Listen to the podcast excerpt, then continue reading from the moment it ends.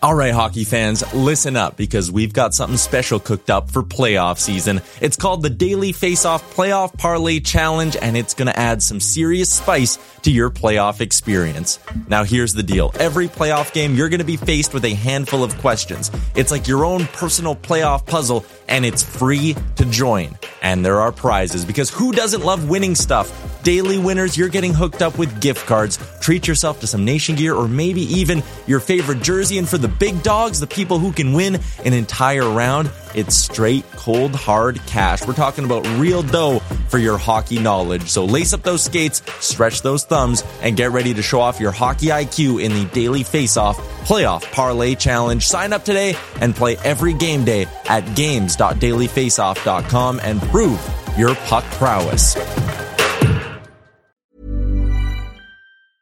I'm Sandra, and I'm just the professional your small business was looking for. But you didn't hire me because you didn't use LinkedIn jobs. LinkedIn has professionals you can't find anywhere else, including those who aren't actively looking for a new job but might be open to the perfect role, like me.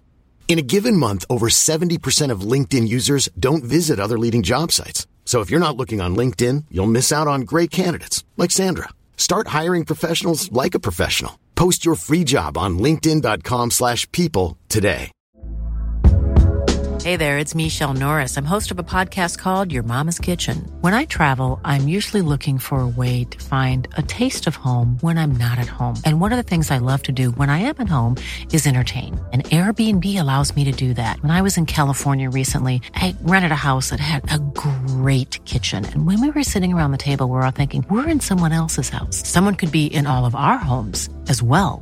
If you have a home, but you're not always at home, you have an Airbnb.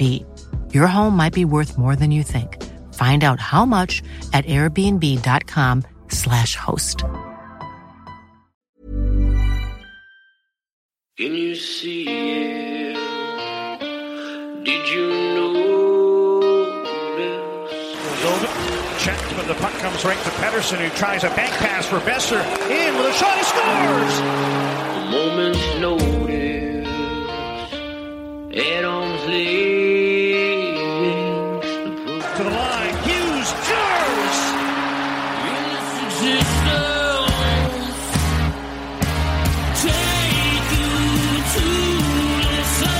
First career NHL goal. Quinn Hughes makes it 1 0. You're listening to Canucks Conversation. Quinn Hughes beat reporter here. Like I don't, I won't cover the Canucks. I cover Quinn Hughes and what he's doing to the Canucks. A member of the Nation Network of Podcasts and delivered by DoorDash. Just wave the guy and get Demko involved. I wanted them in in There we go. downtown. Wow, we should do a radio show together. right on. I want to fist bump you right now. What out! Pearl steals, cutting in, shoots, scores!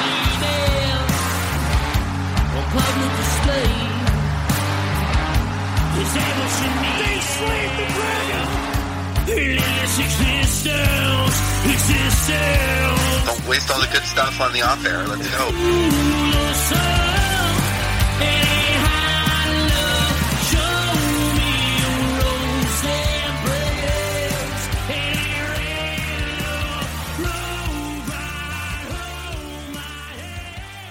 Hello, Canucks fans, and welcome back to another episode of the Canucks Conversation brought to you by the great folks at Zephyr Epic. You can use promo code hockey season, capital H, capital S, all one word. That will get you $5 off your order at Zephyr Epic. Z E P H Y R Epic. Go check them out on all platforms. Right now at Zephyr Epic, you can join some case breaks, Chris. You can join the hockey mixer featuring the ultimate packs. The group break is on Wednesday, May 11th. This episode is coming out on Tuesday. You've got time to join it. If you want to join that group break, so what a group break is, you buy a spot and then any card that's picked in your spot, like you watch a live stream of them, they open the packs, any card that's picked in your slot you get. So you you don't you never know what it's going to be. Like we've we've taken part in one of these. Yeah, I got stuck with the Ottawa Senators. I'll, I'll say it every time. I got the Florida Panthers. It wasn't very Yeah, good. not great. Not if you're you got to get lucky. Maybe you get a couple spots in there too. And they're ripping open some, uh, they're opening six 2021 Upper Deck Series 1 hobby boxes. That, again, is tomorrow, May 11th at 4:45 p.m. If you'd like more information, shoot Chris or I a message. Uh, we'll get you uh, get you where you need to be to Know what else go is open going some on, packs too? with Zephyr Epic. Springtime. Springtime, right? It's Yeah. almost spring right now. They got the spring bloom sale at Zephyr Epic. Pokemon Sword and Shield Chilling Reign. I see that. I see people ripping these on TikTok all the time. These Chilling Reign packs, they're on sale. Uh, the booster boxes. You know what we at should do? ZephyrEpic.com. You know what we should do for some Patreon content? Pokemon. Open some Pokemon cards, but then have a battle with whatever you pull. Man, I got some old Yu Gi Oh decks laying around. Harm's a Yu Gi Oh guy. I, I've never played Yu Gi Oh. Okay, we, we have an ad read to do. That's not even the best part about Zephyr Epic, Chris. Not and that's even. saying something because those group breaks are a lot of fun. The best part about Zephyr Epic is that they ship free anywhere in Canada on any order over $50 from From Port Renfrew, beautiful place. You go down camping on Vancouver Island, you're going to Port Renfrew. Pachena Bay, that's what I'm talking about. You got a big view of the sun coming up, maybe the sun going down. I can't remember. Had a lot of drinks when I'm in Port Renfrew. From Port Renfrew to Pincher Creek, Alberta. beautiful. Pincher Creek, 101 kilometers west of Lethbridge, of course, as you know, quads. 210 kilometers south of the beautiful city, one of your favorites, Calgary. Calgary. So 210 kilometers south of uh, Calgary, you can find Pincher Creek. And the cool thing about Pincher Creek, and this is, I don't know if this is confirmed, this is just a rumor that I heard about Pincher Creek, the windiest city in Alberta. Really? The windiest city in Alberta. A couple mountains around it. I it. wonder where it ranks worldwide then. I don't know how windy Alberta is in general. No, I don't It's not. either. Well, what's the windy city is Chicago. Yeah, yeah. So They say the wind- Chicago's going to be windy. That's what they say. See, if you think it's windy in Chicago, you should see it in Pincher Creek. That's what everyone there will tell you. It's a good thing most of our audience is adults because if there were kids like in science class or something and they were listening to this, you know, they get all confused. They're like, these guys don't know anything. I don't need science. I just told you everything you need to know about Pincher Creek. Yeah, I don't know what you're talking about. If there's one takeaway from this podcast that you don't need to pay attention You in right now, I. I guarantee it. Go on Google right now. Search up Pincher Creek, Alberta. Go to images. I guarantee a wind turbine comes up in the first 15 photos. this is still a Zephyr Epic ad read. We're five minutes into the episode. I'm we fired gotta up. get to the next one. I one. got an American energy drink here. Okay, we'll get to that in a second. We're also delivered by the great folks at DoorDash. Ding dong. Use promo code ConvoDD, capital C, Poor capital DoorDash guy trying to get into my building. We only got one elevator working. The timer it gives you like five minutes to get in. Poor DoorDash guy couldn't get up to my apartment. I had to come down and get uh, get my Wendy's breakfast the other day. This I went back for a second round. This is quickly turning into a rip your uh, building that you were bragging about. Oh, I'm not going to rip the building. I I'm wouldn't not- even say you're bragging. That was the wrong term. I want to correct that. You weren't bragging, but you were talking about how excited you are about living in this building. I I like the building. Uh, I like the building, but we have we didn't have any elevators yesterday. Anyways, sorry, you had run down 25 flights of No, stairs. not down. Down would have been fine. I had to run up. And here's the bonus on top. I had a radio hit to do. We'll get to the whatever door. I don't even know the promo code. We'll get to that in a minute. The door. I had to run up. So I parked the car, whatever, go wait to, you know, check the elevator. It's not working. Okay, that's great. But I'm four floors down into parking. So I had to run up four floors, then 25, then do a radio hit. My phone was soaking wet because it was like I was sweating so much and I had it oh, on the side of my face. I do this whole radio hit on Sportsnet. In the stairwell? You did it while running upstairs? No, I oh. ran Oh. up all the stairs and got up there first, hammered a Gatorade, pulled open a second Gatorade, and then did the radio hit from there. And that was a struggle. We got one elevator working now. Okay. You Wow. know what the problem is? It's a sump pump. That's what's uh, that's what they say on the sign. I don't even think that's real. I'm pretty sure they just made that up. Yeah, they made that up. They made that up. There's no such thing as a sump pump. They're that's the saving reason money. the elevator's screwed. Apparently, Jim Rutherford finally sent the bill to Aquilini about Yeah, how much it's that's going the to cost for the locker room, so they shut down the elevators. yeah. He's like, you know, we'll save money. We'll uh, shut down one of the Aquilini buildings. Uh, I don't know, two just their say it's elevators. a sup pump or something. Yeah, run something with pump and put it in there. That's what's going on in my building. So I hope they like that uh, new locker room because I'm paying for it right now. Okay. Anyways, We're, we're joking. We're quite clearly quite joking. quite but- clearly joking. But promo code ConvoDD with DoorDash uh, gets you 25% off and free delivery. On your first uh, order. On your first order with the DoorDash app. My name's David Quadrelli. Uh, we're about eight minutes into this almost, Chris. Uh, Chris Faber joining me, man who built the place. And, and I don't know if anybody noticed. Someone shot me a message and asked for the intro to be shorter. I shortened it by five seconds. Really? Wow. Yep.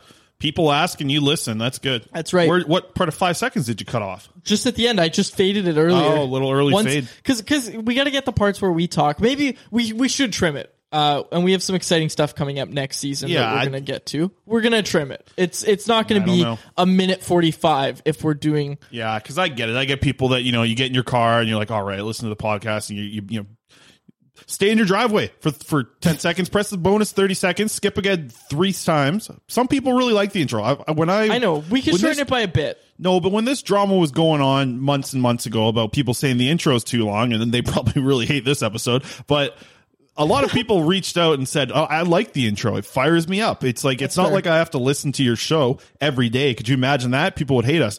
But two times a week, maybe some people like the intro to fire them up. Little foreshadowing there. little foreshadowing there. Yeah. Okay. Let's move into it. Let's move into some hockey talk, Chris. We have a lot. Today is the draft lottery. you- what about time- my energy drink here? I got a, a girlfriend went across to this across the border. It's the off season quads.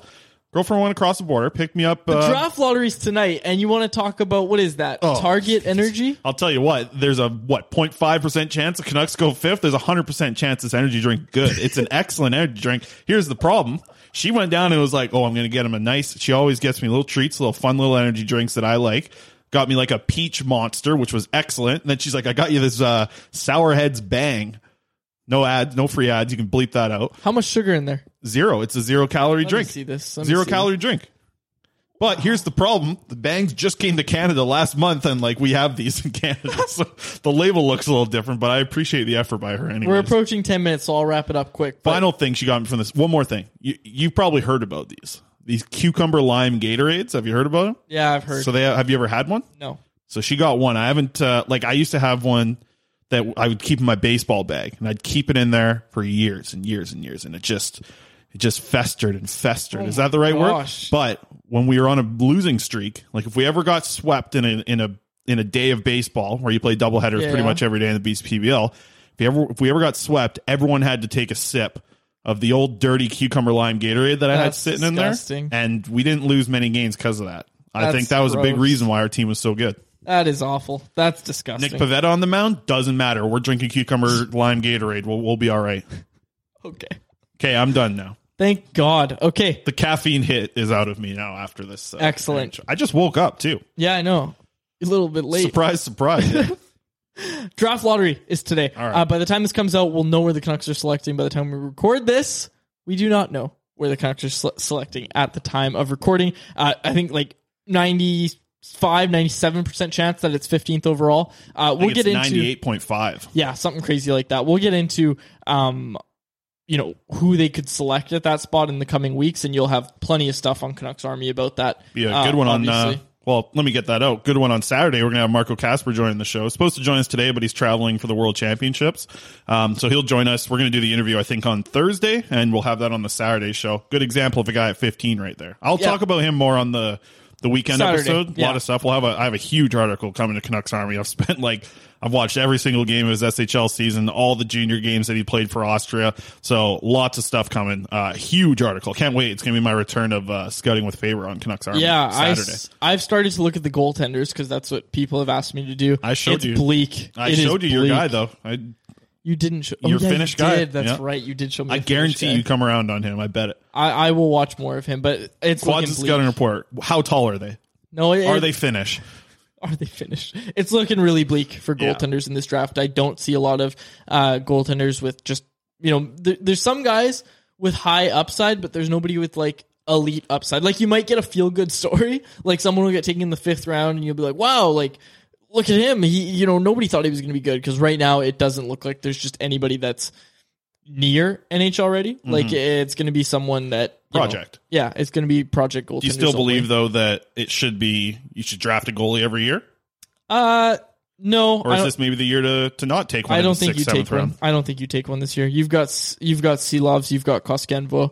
Um, I think you take one next year. I, I think, and I'm not just saying this because I know uh, Clarkie's philosophy is to take uh, take a goaltender every you know two out of three years. I think is what what Yeah. he went on the record saying. Um, but I don't know. I'd be surprised to take a Kind of forgot about Koskinen, we haven't talked about him for a long time, but still plans to go to Harvard. I think still next year, right? I don't think that's changed. at all. 22, 23. Oh, really? Yeah, I don't think he's going next year. Oh, interesting. Okay, well then that's good for him. He'll, he'll still be playing in the J20 league, I guess. Yeah. He's only 18, 19 Yeah, this he'll rip it up. JD Burke will cry. Yeah. And you can tell me how much he's going to be better than uh, Askarov, Yes, exactly. He's going to be ripping it up next year. That's a joke. JD doesn't have anything against the Canucks or their prospects. What does JD know, anyways? Exactly. I've been asking this for years, but Well- JD always comes at me about liking Koskenvuo because he's a low save percentage, We'll and I like. Silovs too. JD will come by before the draft, uh, Yeah. for sure. The uh, the author of the nickname the Quadfather, uh, JD Brink. Okay, okay. Canucks testing the market for Draft, all of what about draft lottery? Come on, what's what's going on here? So they pick 15th is what they're going to pick.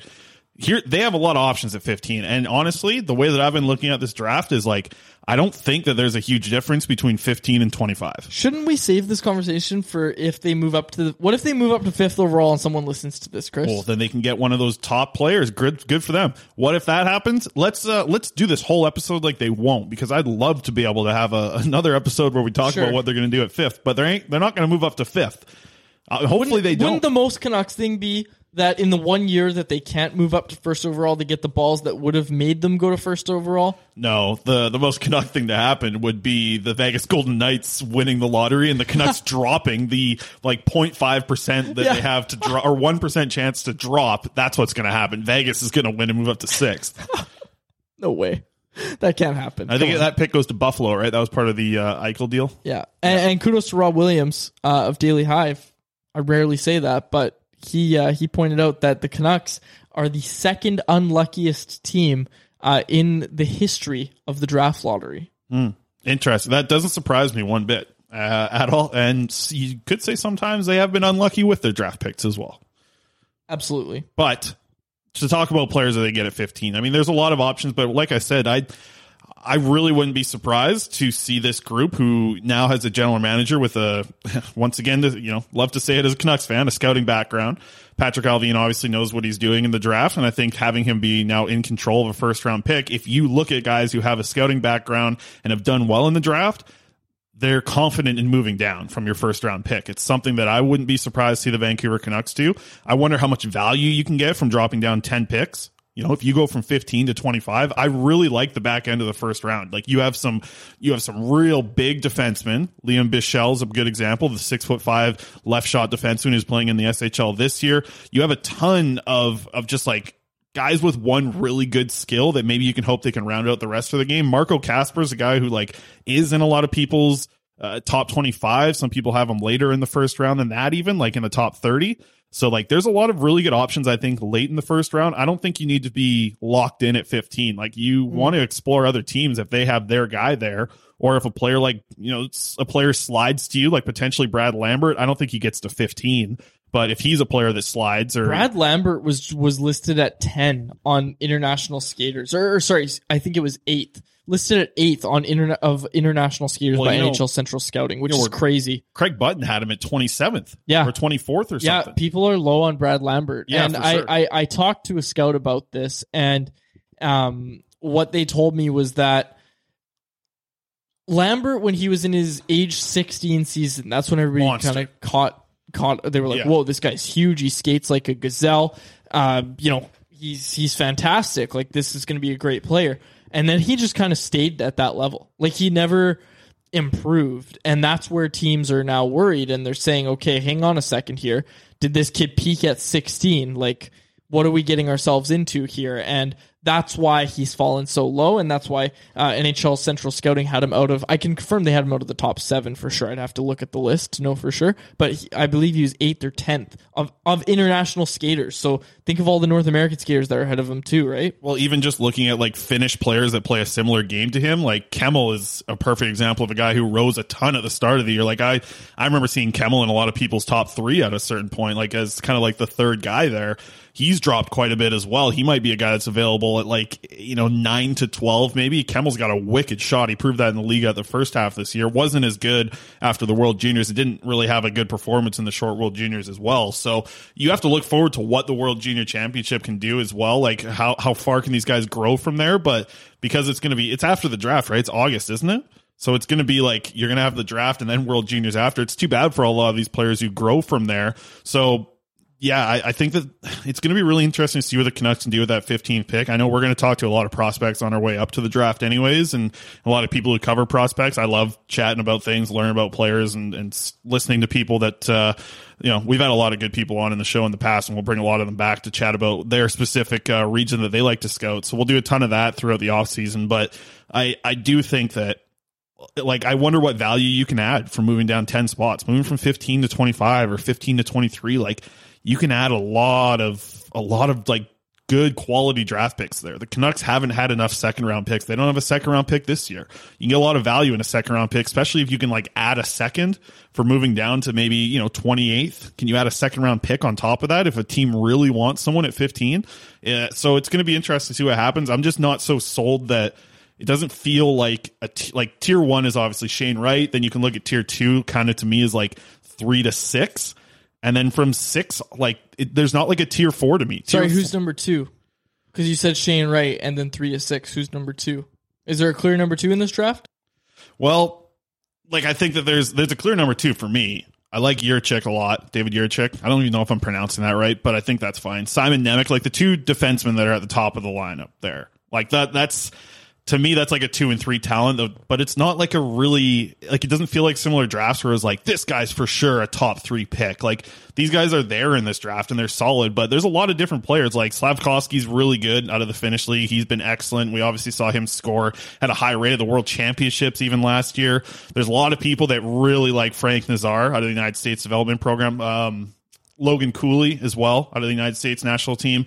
Another good example. And then like it kind of just drops off after that. Like to me, there is, there's a lot of really different rankings throughout a lot of different scouting websites right now between like seven and I would almost say like 23. Like there's a lot of different movement from people who like certain players and people who don't. Like I, I don't think 15 is a great spot to think that like, like when they drafted Podkolzin, in that draft, it felt like after Podkolzin, there was a, a drop off, right? Because remember, it was like Zegras, Podkolzin, Broberg was kind of in that group as well, even though I don't think he's a first rounder. Anyways, like after that, it felt like a drop off of a tier, and it was nice that the Canucks kind of closed out. It almost felt like that in the Quinn Hughes draft too. Like after Quinn Hughes went to the Canucks at seven, it was like right on. Like this is this is like the next tier down is is a quite a bit of a drop. I don't see that like near fifteen. I could maybe say like around 12 it might have like a second tier. Like there might be like a or sorry like a third tier there from like 12 down to like 7 in the rankings but I don't think it's that big of a difference from what you're going to pick at 15 to what you could get at 25 if you like a player and he's sliding I like the idea of just adding more draft picks and getting the Canucks more ammo for what they're about to do in this draft and it wouldn't surprise me at all to see them move on from that pick Okay, are But- we done with draft and draft lottery? but not moving that pick for a player. They need to move that pick to to get more picks. It's not about moving your first round pick for a player. You're not the you know the New Jersey Devils who are going to end up moving a first round pick for a player. The Canucks can't do that, and I don't think they will do that, especially with Patrik Allvin now as the GM, who's going to be making a lot of the decision with the first with the first round pick that they have. Okay, anything else on draft and draft lottery? Um, Remember, we're recording this on Tuesday uh, before the draft lottery actually takes place. Uh, so we don't know where the Canucks are going to select. By the time this is out, you'll hear about it, and you'll also be able to read about it on CanucksArmy.com. Yeah, for sure. Uh, Danila Yurov, another good example of the KHL. Be interesting to see what happens with him, just because he's in Russia. Um, very talented player. I don't know where he kind of ranks on a lot of people's boards or what kind of happens with the situation with Russia and players getting drafted out of there. It'll be interesting to see what happens with him. And then just the final name, Owen Pickering out of the WHL. I know, uh, I think Dhaliwal had that coming out that the the Canucks like some players out of the WHL this year with their first round pick. Pickering kind of fits into that spot. Uh, Connor is another example of a player there as well. I don't think uh, I don't think there's another name that really pops off the page as one of these Okay. WHL. So I've I, I I'm gonna leave a lot of the draft coverage to you and like research. I've read and watched a little bit of of Geekie, younger brother of Morgan Geekie. Yeah. Seattle Kraken. Great name. Uh, looks like a slow skater. Like he looks like not a great skater. And I'm seeing all this stuff about work ethic and doesn't want to back check. I I think this is a player you avoid. Yeah, I mean, it, it doesn't fit like. This is why I like Marco Kasper so much because Marco Kasper fits the Nils Höglander, Elias Pettersson, Vasily Podkolzin type of player that they've drafted in the past, where in it's terms like of work ethic. of work ethic around the rink and like authoring. And like I said, I don't want to get too deep into Kasper here because I want to do that uh, on the on the weekend episode. But I talked to his coach on Monday, and he's just like he's the first one on the ice, he's the last one off. He just the way that he was talking about him reminded me of exactly what we all heard about Vasily Podkolzin, where it's just like hockey is the only priority in his life. It's not the number one priority. It's the only thing. Like he, you know, Kasper taught himself how to speak Swedish in like six months. Like he showed up in Sweden and learned how to speak Swedish in six months. Like this guy works really hard at his craft to be able to do certain things, be comfortable in the position that he's in. I, I've heard similar things about Geekie, but I've also seen like when you see the high end highlights of this kid, that's a struggle with. It's like if he's doing it in the WHL, it might only be able to, you know, a player like that might only be able to do that in the WHL or in junior yeah, this hockey. is just a player I avoid. I think just from what I've seen early returns. I yeah, avoid I don't. I don't hate the skating as much as maybe you've heard or, or what you've seen. I don't hate the skating that much in Geekie's game. I think that there's there's some potential there, and I do like the idea of him, you know, being a center moving forward as well, and that could be huge for this team. And he's just such a big body that, like, yeah, if he was, if he, you know, skated like the win, we're talking about a for sure top ten pick here. But like you said, he probably doesn't go in the top twelve at this draft because of, I guess, like the foot speed in his game. I think a lot of people have him at that fourteen to sixteen. Range. Oh yeah, he's he's right around there, and if and if he is going to be a pure center moving forward, maybe he's uh, the right pick for the Canucks because I don't think they have to balance. Like they, you have to take the best player available with your first round pick. Yeah. You do also sort of want to look at a defenseman or a center for this Vancouver Canucks team. Yeah, exactly. Okay, we'll talk draft. We'll talk draft lottery, uh, draft strategy on Saturday's episode and beyond for sure. But uh, we'll wrap it up there for the draft conversation. We'll go to a quick ad break. On the other side, few Canucks things of note that we will break down. So keep it locked, keep it loaded on Canucks Conversation. And before we go any further into the episode, want to give a shout out to Parallel 49 Brewing. You guys can find Parallel 49 beer all across BC and Alberta. And right now, we want to give a quick shout out to the Unparalleled Pack featuring four of the P49 favorites the Trash Panda, the Filthy Dirty, the Jerkface 9000, and the Hillbilly Ninja. My favorite of the four there, the Jerkface 9000, the pink can. Something good about those cans there, Parallel 49. So go out and try them. You can find them in most liquor stores across BC and Alberta. And a massive thank you to Parallel 49 Brewing Company for sponsoring the podcast. If you want to sponsor us, partner with us, shoot us a message uh, at Quadrelli on Twitter, at Chris Faber39 on Twitter, at Chris Faber39 on Twitter. I have a question for you. The Canucks testing the market for Oliver Ekman Larsson, Elliot Friedman of Sportsnet, pointing this out on a Monday morning hit on Donnie and Dhali, the team on check. And they talked about how OEL controls this situation. And when he was leaving Arizona, there were two options. It was either the Boston Bruins or the Vancouver Canucks. And we knew how much Jimbo loved himself some OEL. Uh, so is this a case of Jim Benning no longer works in the league and you're not going to be able to move this defenseman? Yeah, I mean, uh, first of all, really good bounce back year from OEL. Plays what twenty two minutes a night. Over that average. solid defensively. Something that kind of shocked 30 everyone. points. Yeah, and he wasn't beat. Like he wasn't beat like everyone like we were thinking, like everyone was thinking that it was gonna you know, he was gonna get you levied every time a player came down the wing on him. Just it didn't happen. He played solid hockey this year. He's still a defender who's getting older, getting into his thirties, deeper into his thirties, and he's making a lot of money. And that's the thing. It's like those things said alone makes it really tough to deal OEL. I didn't even mention the no move clause at this point. To move on from him if he had no sort of trade protection would be tough. For him to now give you an example like he had with with Arizona where you know they move one or two teams, I I find it almost impossible to do. Like I I think the Canucks are, are going to be stuck with OEL for a while here. If they if they have a couple of really bad seasons, maybe he does one out. But I, I think he's probably pretty happy. Like he was able to have a bounce back year with the Vancouver Canucks. I don't think he wants to move away from the Vancouver Canucks. He had success with Tyler Myers. Like that pairing was was decent all year long. It was much better than we expected for sure. And they're making a ton of money for sure. That's that's something that needs to be noted always because we we live in a cap league now.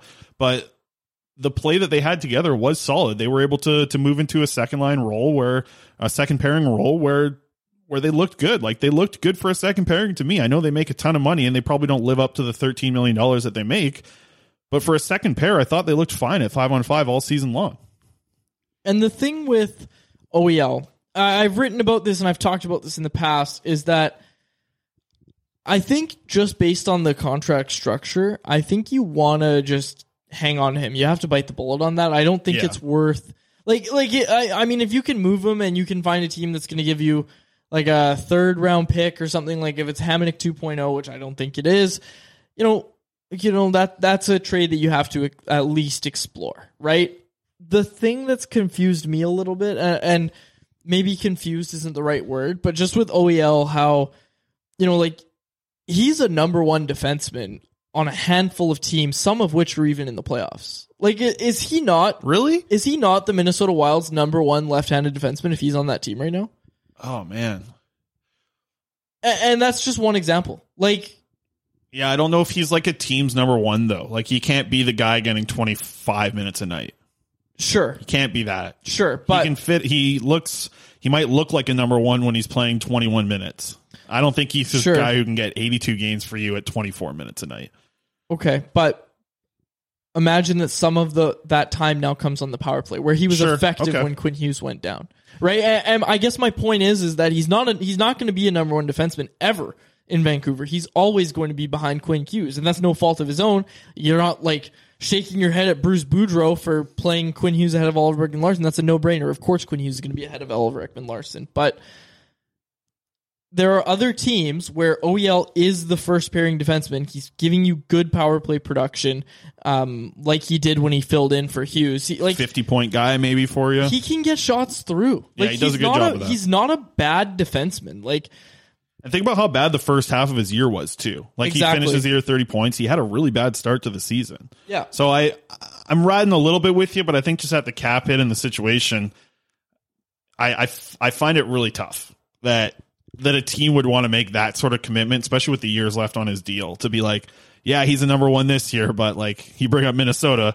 Minnesota is a team that like would never in a million years in whatever what's the Avengers a hundred thousand different uh, Yeah, ten thousand yeah. different uh, realities. I don't know the show. I'm I've I've almost fell asleep at uh, in in one of the Avengers movies, but like I the, yeah, like a team like Minnesota just can't do it with their cap situation. There's not a lot of teams aside from like I don't know, maybe like in Ottawa or in Arizona.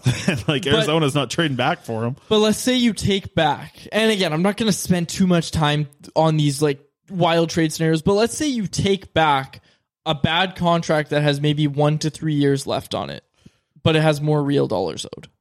Like, let's say that's what's that's what you're looking at, right? Uh, then maybe a team is looking at it and saying, okay, there's someone we can actually get value out of, and this guy that we have for one or three, one to three more years isn't very valuable to us, so we'll move on from him. Again, Yeah. I'm throwing out No, wild know, scenarios, and another one that I, I saw kind of pondered a bit and thrown around that I, I don't think is going to happen. I don't think it's something the team should really do. Uh, it is something interesting to note, though. Pairing him with JT Miller in a trade. If if you're moving Oh, out no, no, JT Miller, um, you know you are still getting net positive value if you're attaching OEL to that. It's Oh, not man. like a cap dump if you're pairing JT Miller. Your trade value obviously comes down. You're looking at, you know, we know the price tag for Miller was super high. Like it was like, you know, a first, a, a really good prospect and that sort of thing. Maybe it's all of a sudden if you if you're pairing OEL and, and Miller together, you're getting a late first, early second, right? And and that's not a great return, but you're also purchasing cap space. Right. Sure. And and cap space is very valuable in this league. Yeah, that's why no team's taking you know twelve million dollars in cap space in one trade. Yeah. Unless they're dealing like a player that's on like a two year deal left with like six million dollars. Yeah, exactly. I You- think the Islanders might like the Islanders have some really bad contracts. Could the Islanders be a spot that could potentially put together a trade package for OEL? Maybe, but here's the problem: Does OEL want to go to New York and play for the exactly, Islanders? and, and that's why I hate to speculate about all this because OEL loves Vancouver. From and, what we and can here's the other thing: like second half of the year, you have to say like offensively it was coming together, and the first half of the year defensively, OEL looked fine. Yeah. and like those first half of the year, like first half of the year, his first 39 games, seven points. Okay, that's not great performance offensively. He had a really good finish to the year. He found success with Tyler Myers. Uh, it, it is it's been a struggle for the Canucks because like they have these these defensemen on these big contracts, and it's not a great situation on the back end. But you were able to find something with two defensemen that have given problems over the past few years, and they work together. And now you can set them up again for another year. Maybe they develop even more chemistry together. It's something that I asked both OEL and Myers about uh, at the end of season availability, and they both wanted to keep playing with each other. They both want to continue to grow this, and I think that's the way that you're looking at a lot of things on this Canucks team, specifically, like even just looking at the Bruce Boudreau situation is like starting fresh is a good thing for a lot of people, like just in general in life. But to me, with a hockey team, they want to build off what they just did. They want to build off how they finished the season and, and not only continue to do that, but the key word is build. Like you want to build off of the strong success you had and continue to see what works and continue to roll with those moving forward. So I think that OEL has had a season that he can build off of. And if he can, maybe you can have that conversation in next off season. But I don't think anything's happening this offseason No. at all. I just yeah, exactly. I, I one of these. Friedman things where he just puts Yeah. a little sprinkle on something and he fires up the fan base about stuff, gets people. ar- Friedman knows exactly what he's doing. Yeah. He's best in the business for that. He knows what Again, he's doing. the verbiage used, Canucks testing the market and or trying to find a market for OEL. yeah, So- the more and more we like put out news about stuff, you learn the little words that people use sometimes. Oh, yeah. You know, hearing this, testing this, could be this. Like, I wouldn't be surprised if yeah, that's another good one. You Okay. just you learn what each of them mean a little bit Yeah. from like tweeting them out yourself. That's why I don't. I, I don't want to spend too much time on this, and Yeah, we've okay. already spent way too much time talking about uh, OEL because I I will maintain what I said before. Uh, this is a guy just based on his contract and his production and everything. This is a guy that it's it's smarter to just bite the bullet on. And again, that's why I I very much so disagree with the notion of pairing him with a JT Miller because you're getting such value in any JT Miller trade. And to just shoot yourself in the foot for the sake of creating cap space, which I know is valuable, but you you've then got to go replace those players. I don't think it's worth it. I was all in gonna all, if you're gonna, you know, shoot yourself in the foot, just do it with keeping OEL on your team. I feel like that's a less of a yeah, bullet that's, wound than it would shooting be yourself trading in the pinky toe rather than you know the big toe. One of these uh, gel blasters that I see on uh, TikTok. You see these things? Man, I must be on TikTok too much. I bring up these things and the, Hey, like see this on TikTok, and You the and the youth 22 year over old there. has no clue what's going on. yeah, you're too busy on friggin' watching Addison Rae videos the whole time. I know what you're on too on TikTok. I TikTok. don't even there. know who Addison Rae is. Yeah, is. exactly. I was gonna say it, the gel blasters are like little. uh Because I, had BB guns growing up, right? You have BB guns. Your parents they didn't want any of those. airsoft, airsoft. Yeah, so airsoft guns. Yeah. Now they got these things that are like jello almost. Like you put, they look like little BBs, and you put them in water, and they turn into like gel, and then you just shoot them, and that you don't have to like pick them up after. Because that was the problem with BB guns. I was like, you had to, you know, my mom's freaking pulling out the wooden spoon because there's plastic BBs all around the house. She's pissed off about that. Now you just got the gel blasters. They blast into things and they just disappear. Do they like make things wet? I don't know. I don't know. I don't have one. Okay. All right, good stuff. They're as good. always. Yeah, cool little guns. Uh, Barry Trotz fired by the New York Islanders, Chris, and this was interesting because you know, uh, aside from the obvious connection that Barry Trotz looks like Bruce Boudreau's evil, defensively minded twin brother. I've always thought of that, that they are Yeah. the yin and yang of each other. yeah, exactly. He's literally Bruce Boudreau's evil, defensively minded uh, twin brother. Yeah. He just looks. He looks like an angry and meaner Bruce Boudreau. Eh, Yep. I've I've heard good things about Barry Trotz, but regardless, um, Barry Trotz fired by the New York Islanders.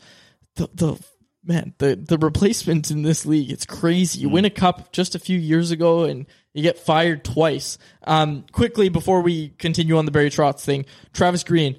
Uh, going to be talking to multiple teams. There's going to be multiple suitors for Travis Green services. good for him.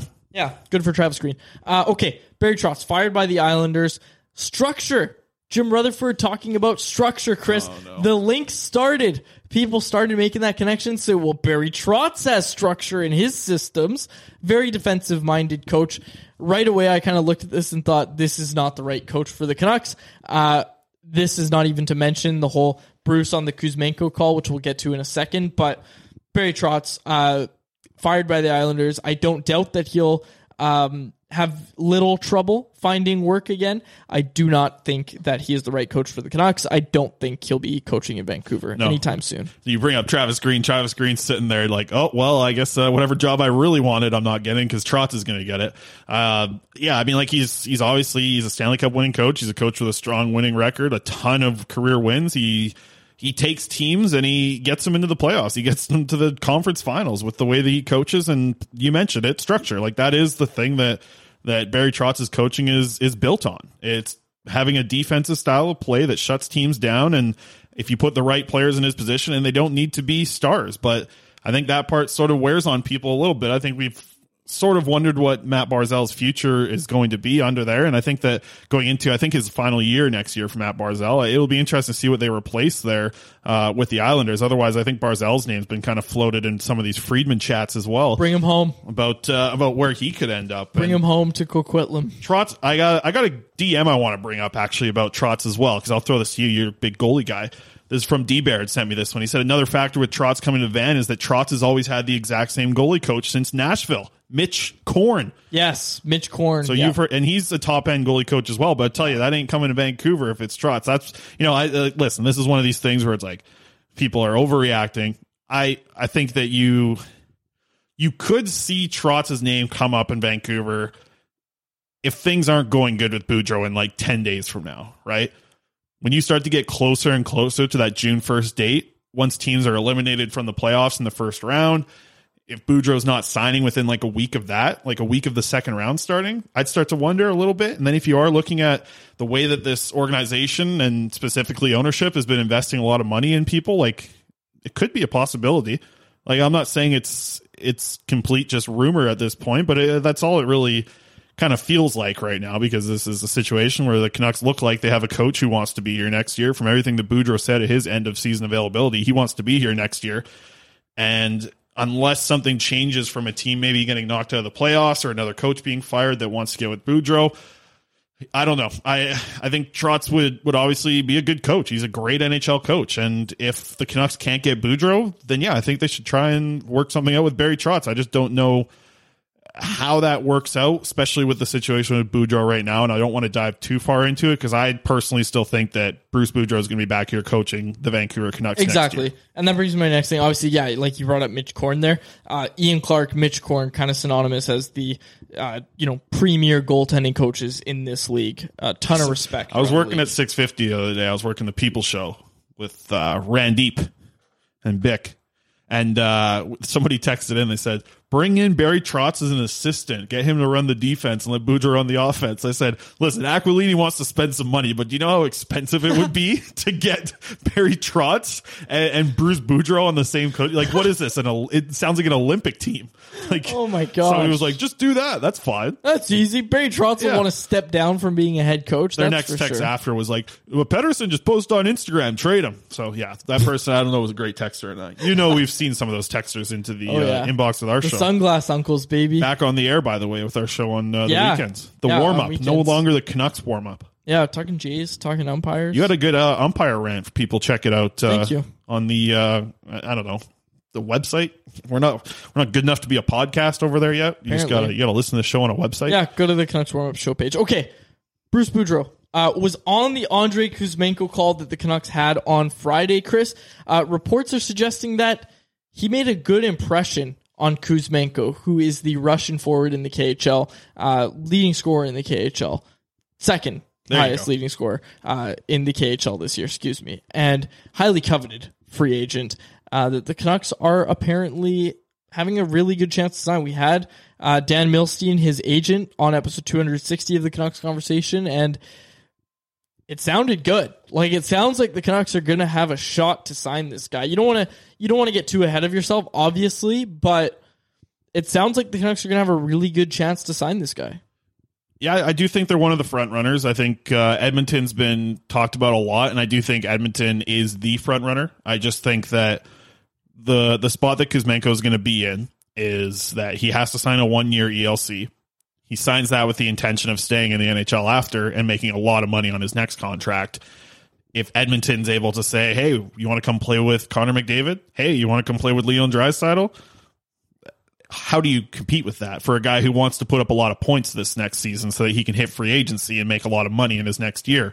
Well, you have to say like, hey, you want to play with JT Miller? Hey, you want to play with Elias Pettersson? Like these type of things and the type of agent that Dan Milstein is, he's going to like make sure that Kuzmenko is getting a top six shot. And I don't know if Kuzmenko is for sure a top six player. No, I don't think he is. I don't think he is in this in, on this team, and that's I think where the issue is going to arise. Right? I think so too, and I think that that's going to be the interesting part of it, where sorry, but to play with Connor McDavid or play with Leon Draisaitl, you don't need to be a top six player. Exactly. Right. That's why I really think Edmonton's in the in the driver's seat right now. But I think the Canucks are in the passenger seat. I think the Canucks are in the top two. I think it's Edmonton and Vancouver as the top two teams that could land. him. we've heard Vegas float around. I know we talked to to Dan, uh, his agent, and literally he was on the call with Vegas right before he talked to us. So you know to to know that Vegas is in the mix as well, they can offer him power play time. The Canucks will have to do the same. And I, I so I went back and watched all the every single goal that he scored, all 27 of them, the KHL last year. Posted that on Twitter.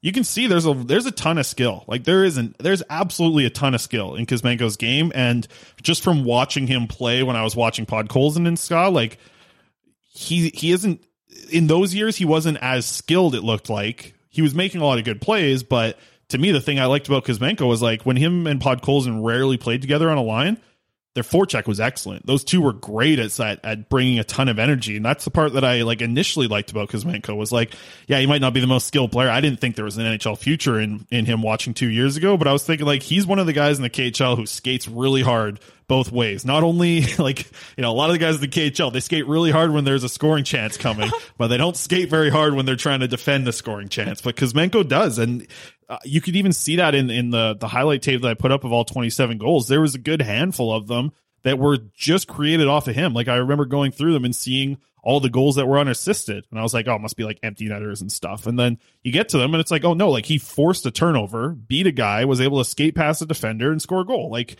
he he's a good two way player who really has developed strong hands in the year that I didn't get to watch him. Like I didn't I wasn't waking up for KHL games anymore this year the two years prior, I didn't see those hands at that high of a level. But this year, he took a, a, massive jump in that department at 26 years old, and I I think there's like there is a chance he is a top six player. Like especially if he's playing with just top end talent and can like push a Pod Podkolzin down, push a Höglander down. I think he has the potential to do that.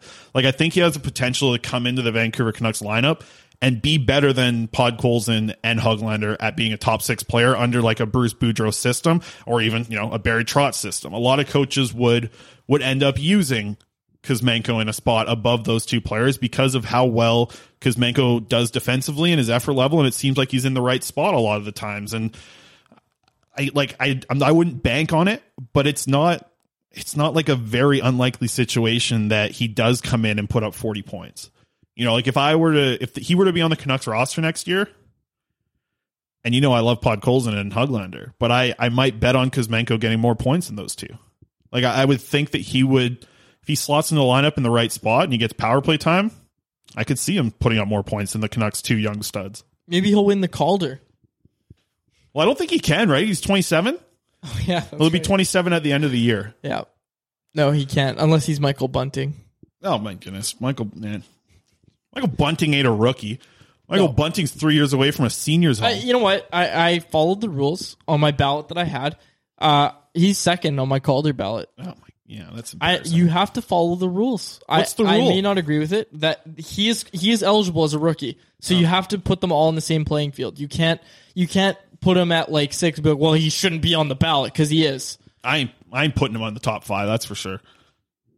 Well, you should have. Oh, I would have put him at like fourth, probably. Actually, You have to have. I would have put Mo Seider up there. I talked to uh, Seider's number one for me. Yeah. I, I went. I'll, I'll I'll talk about my ballot a little. Um, there's something else I want to talk about, but I'll, I'll quickly I talk well, about my ballot. before- as you pull it up there. I'll uh, I talked to Cam Abbott, who's the coach of Rögle over there. We chatted a little bit about Nils Höglander and the comparables. I'll get into a lot of this on uh, on the the weekend episode because I don't want to spend because I really like Kasper. I really like the player that he is, and I think uh, he could be a pick for the Canucks. Um, but he brought up uh, Mo Seider and how impressed he was, and he was like, "Man, at 18, he was just pushing guys around at the SHL," and that's what I saw too. And now to see him come in, he said he watched a lot of his games this year, and he was like. He's like Mo's going to be able to do even more. Like he should be a number one, and he'd probably be an even better defenseman if he was on a better team too. So I think Seider's going to be a lot of fun, which is so wild because like I remember being at the draft and being like, what the hell, dude? What the hell are the Red Wings doing drafting Mo Seider that high? And then it turns out to be like, yeah, you know, he could be the Calder winner now this year for Yeah. a lot of people. I've got him number one. I've got Trevor Zegras second. I misremembered what I put on my ballot. Uh, Michael Bunting is my third place, uh, third place pick. But my heart is what I kind of want to talk about. Um, well, my Hart trophy, not my actual heart, but my Hart trophy vote. Um, New York Rangers right now, Chris, down three one in the series, and Actually, sorry. Before we get to that, Bruce Boudreau on the Kuzmenko call. I wrote about this for Canucks Army, but everybody's kind of talking about this. It's not just me, obviously, but really good sign that Bruce Boudreau is going to be back as head coach if he's on the call and he's you know being involved enough to uh, you know make good impressions on Kuzmenko and be like, hey, if you play here next year, I will be your coach. Yep. Basically, is what's happening. It's just when they So- get to June first and some other team throws a three year, eighteen million dollar deal at him, you wonder if he wants to come back because it's we heard from from Rutherford like they didn't get to evaluate him for a full season. Yep. So, we'll see what happens. Boudreau has till June first. Sure sounds like uh, he'll come back. Okay. New York Rangers down three one to the Pittsburgh Penguins right now in their first round matchup series. Chris, really high, highlighting the importance of a good team in front of your goalie instead of just having a good goalie and hoping you make it. Because if the Canucks made the playoffs and it was a possibility, they were going to be the New York Rangers basically with slightly worse goaltender in Thatcher Demko uh, compared to Igor Shesterkin. And Shesterkin is, I don't even want to say falling apart, but he's not playing like he did in the regular season. And there's always that risk. Um, but even that, the Rangers aren't strong enough to to help out when their goaltender is playing like that. Where you look at the Penguins, who aren't even that spectacular of a team, just constructed better up front, uh, in front of their goaltender. And look, they got Louis Domingue in net right now, and they're winning the series three to one. It really, really highlighted to me the importance of just you know creating a good team in front of your goaltender. And obviously, like this isn't news. This is something Jim Rutherford talked about endlessly um, when he first got here, and again at his postseason media avail. He said like we're not good enough. We can't move the puck. Our goaltender bails us out a lot. And that needs to change, and, and he's right. Um, and this this really just highlights it. Uh, the Rangers series obviously is, really highlighting um, just how important it is to create a good team in front of your goaltender. Obviously, Yeah. not even considering like if your goaltender gets injured, just in general. Do you know what's better than a really good goaltender? Mm. A really hot goaltender. And that's what Yeah. gets a lot of teams through playoff runs. That's what gets a lot of teams to, you know, conference finals. Like really good goaltenders are great to have, but they got to get really hot in the playoffs for them to be good. And you mentioned it, like it's not like Shesterkin's been bad. He just hasn't been red hot like it was for it felt like 80% of the season. He was unbelievable. And he's just not playing quite at that level right now because playoff hockey is it's a different beast. It's a lot uh, you know, there's the thought of just getting in and seeing what happens.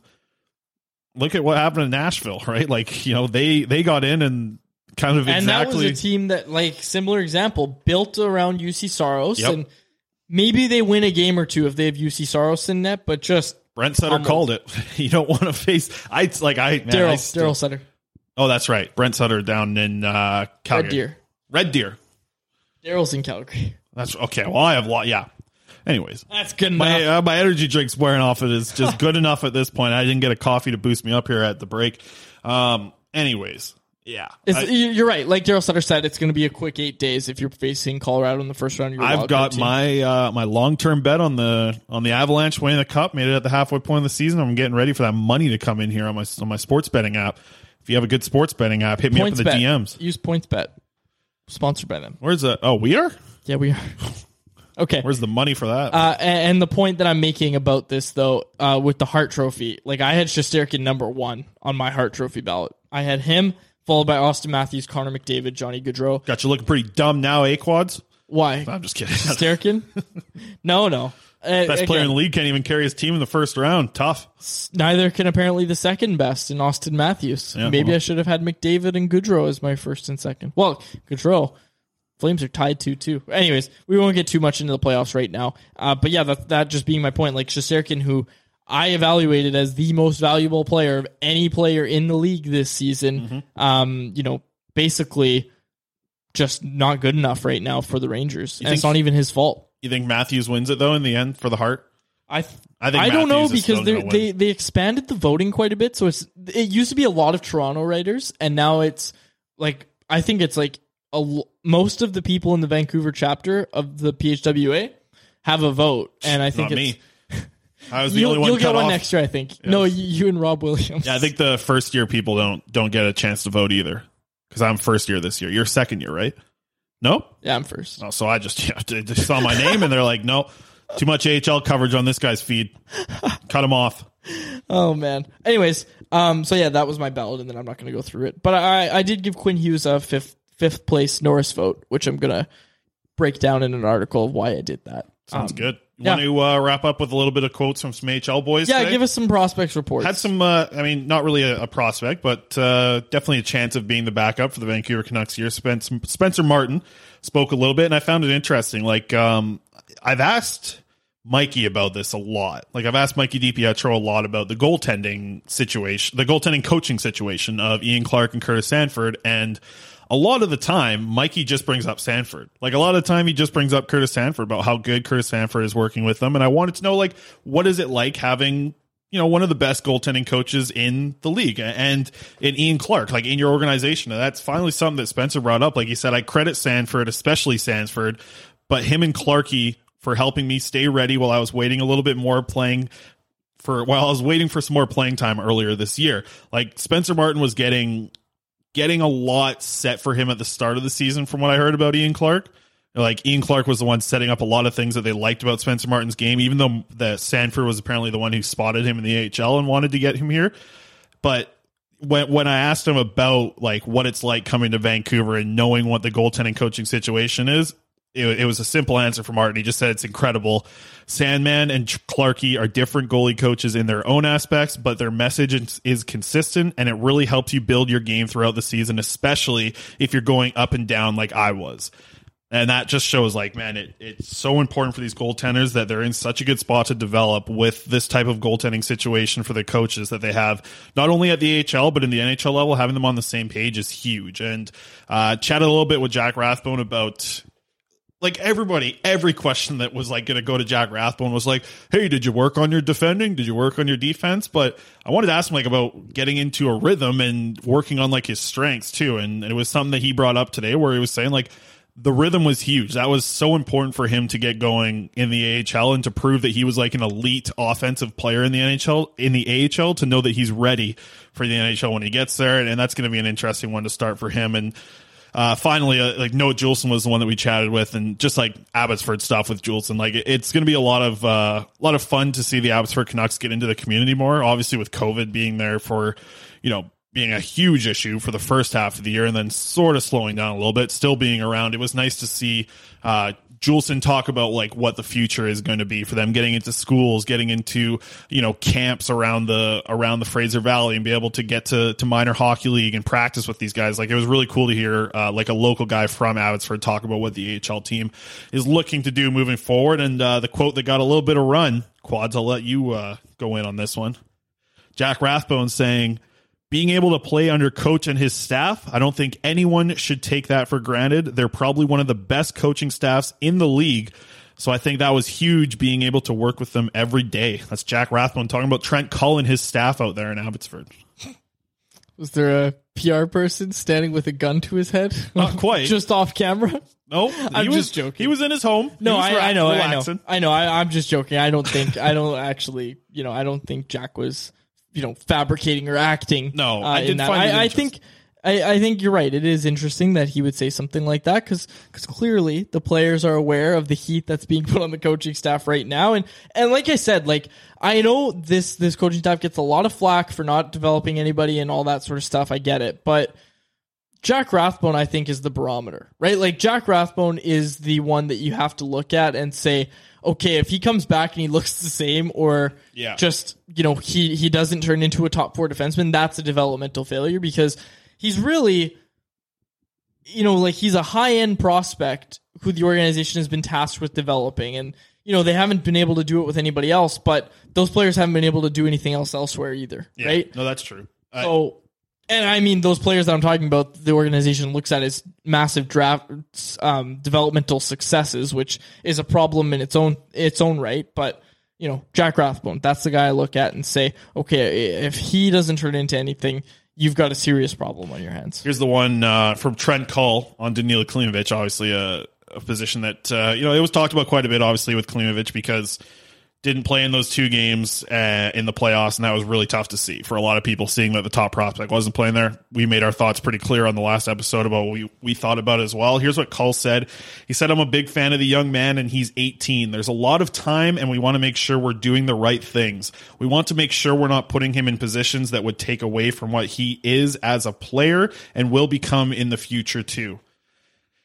that's like I understand where he's coming from. To me, that's not an excuse to play him in playoff games. I know they didn't like the way that he finished the season. I know they didn't like some of the the outbursts that he had in those final two games against Winnipeg. You still you got to let him learn the lesson in the playoffs a little bit. You got to let him learn the lesson. And you know, Cole also mentioned why they played Jett Woo in that situation on you know playing it forward, and they're like they wanted to be a little bit more physical. A lot of the players on Bakersfield's best players were big bodies. It just to me, I would have would have expected, hoped, and probably would have seen like Klimovich step up, step up his game in the playoffs, right? Like we didn't even really talk about that last like last episode, but to get into the playoffs for a guy who's like been there all year and not like he understands what's been going on. He's been he's a hockey player. He watched them fight in the regular season, watched them rise in the standings in the second half of the year.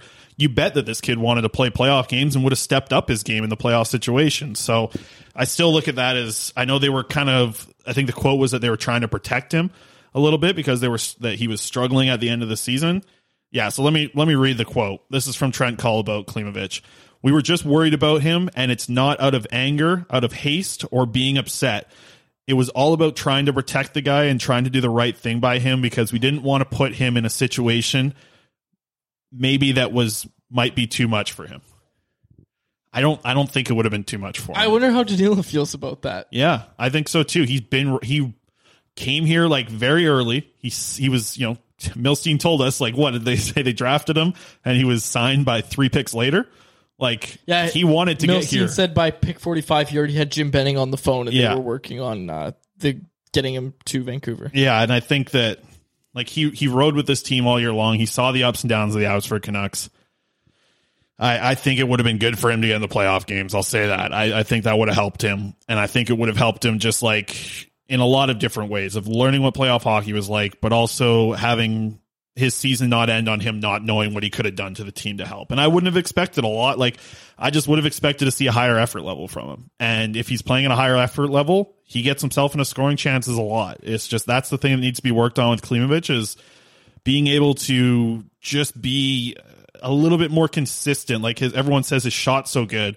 It's really good in practice when he gets time and space, but in games it needs to be more consistent. It needs to have a better, you know, just a better release. A lot of the times he misses the release or fumbles the puck a little bit, and that'll come. Like I said, he's 18. Like he just turned 19. He just got married. He's got a lot of good things going for him. He's staying in Vancouver all off season, which is really good. I've seen uh Vasily Podkolzin's back in Russia already too. You see that? I thought he was cleaning out his locker today. I think he's a well. He's posting videos of him uh, with the Russian guys from SKA over there. There you go. on Instagram. So he's over there now, but uh, maybe he isn't back. I don't know. I saw the Instagram story, unless it was like an old story or something. Anyways, uh, good for Klimovich to stay uh, and get a lot of working time here with these guys, with the skating coaches. Get there with the skills coaches. Continue to work on your English and. And hopefully Klimovich comes in next year. Like I, when I did my hit on 650 uh, yesterday, when I was completely out of breath and soaking wet, I just like I look at it and I think they were like, could the ultimate goal, like the ultimate perfect situation for Klimovich be that he gets some games in at the end of next year? And I was like, I don't even think that's like a possibility. No, exactly. I, I think the ultimate like best case like best case scenario for Danila Klimovich next season is to be in the top six at the end of the year in the AHL. Like that that's that didn't happen this year. Maybe like three or four games he ended up sliding in because of injuries or COVID. He got into a top six role, but my like perfect scenario next year is to see him playing with the Sheldon Rempals and the Sheldon Dries or the Justin Baileys of the team instead of being on a fourth line with Chase Wouters and Vinny Arseneau. Like he needs to work himself into a spot where he is good enough to play with the skilled players. And unfortunately last year he wasn't consistent enough to be able to get himself into a top six role. So that's what he needs to do next season. He ain't coming up to the NHL next year. It's just unless he just does something this offseason where it's just next level like you know, come back and be a different per different player completely on the ice. Starts taking creatine. Yeah, he's gonna. He probably is on the creatine already. If you see how big he already is, uh, but it'll be interesting to see him. You know, hopefully, hopefully, like continues to work on his English. I know that the guys that I talked to said it really improved throughout the year. I'd love to be able to talk to him about some certain things and uh, just kind of go from there, like moving forward uh, to to be able to just be more comfortable now it's for next year and get themselves into a situation where he could potentially be a top six player. Okay, we'll close it out there. Uh, on Saturday's episode, we'll have an interview uh, with what's that guy's name? Oh my god, Marco Kasper. Marco Kasper. I see his name so much. You I can't was going to call him Marco Rossi. Who's that? That's a player. That's uh, Minnesota Wild prospect. That's yeah. right. See, I know prospects. Judd Brackett likes him. Yeah, Judd Brackett likes him. Okay, haven't heard that name in a minute. All right, for my co-host Chris Faber, my name is David Quadrelli. Thank you so much for listening to another episode of the Canucks Conversation. Thanks for listening to Canucks Conversation, delivered by DoorDash. Hit the subscribe button to never miss an episode. How about keep it to a thank you, Jim?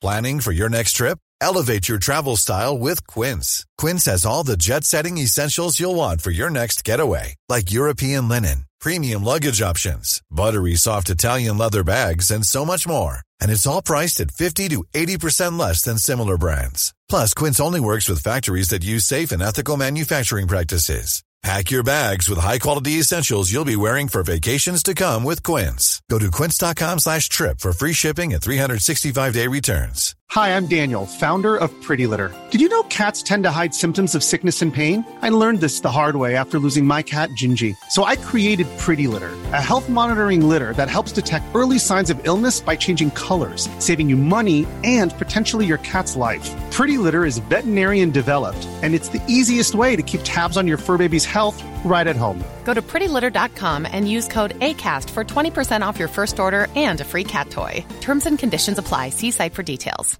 Mom deserves the best, and there's no better place to shop for Mother's Day than Whole Foods Market. They're your destination for unbeatable savings, from premium gifts to show-stopping flowers and irresistible desserts. Start by saving 33% with Prime on all body care and candles. Then get a 15-stem bunch of tulips for just $9.99 each with Prime. Round out Mom's menu with festive rosé, irresistible berry chantilly cake, and more special treats. Come celebrate Mother's Day at Whole Foods Market.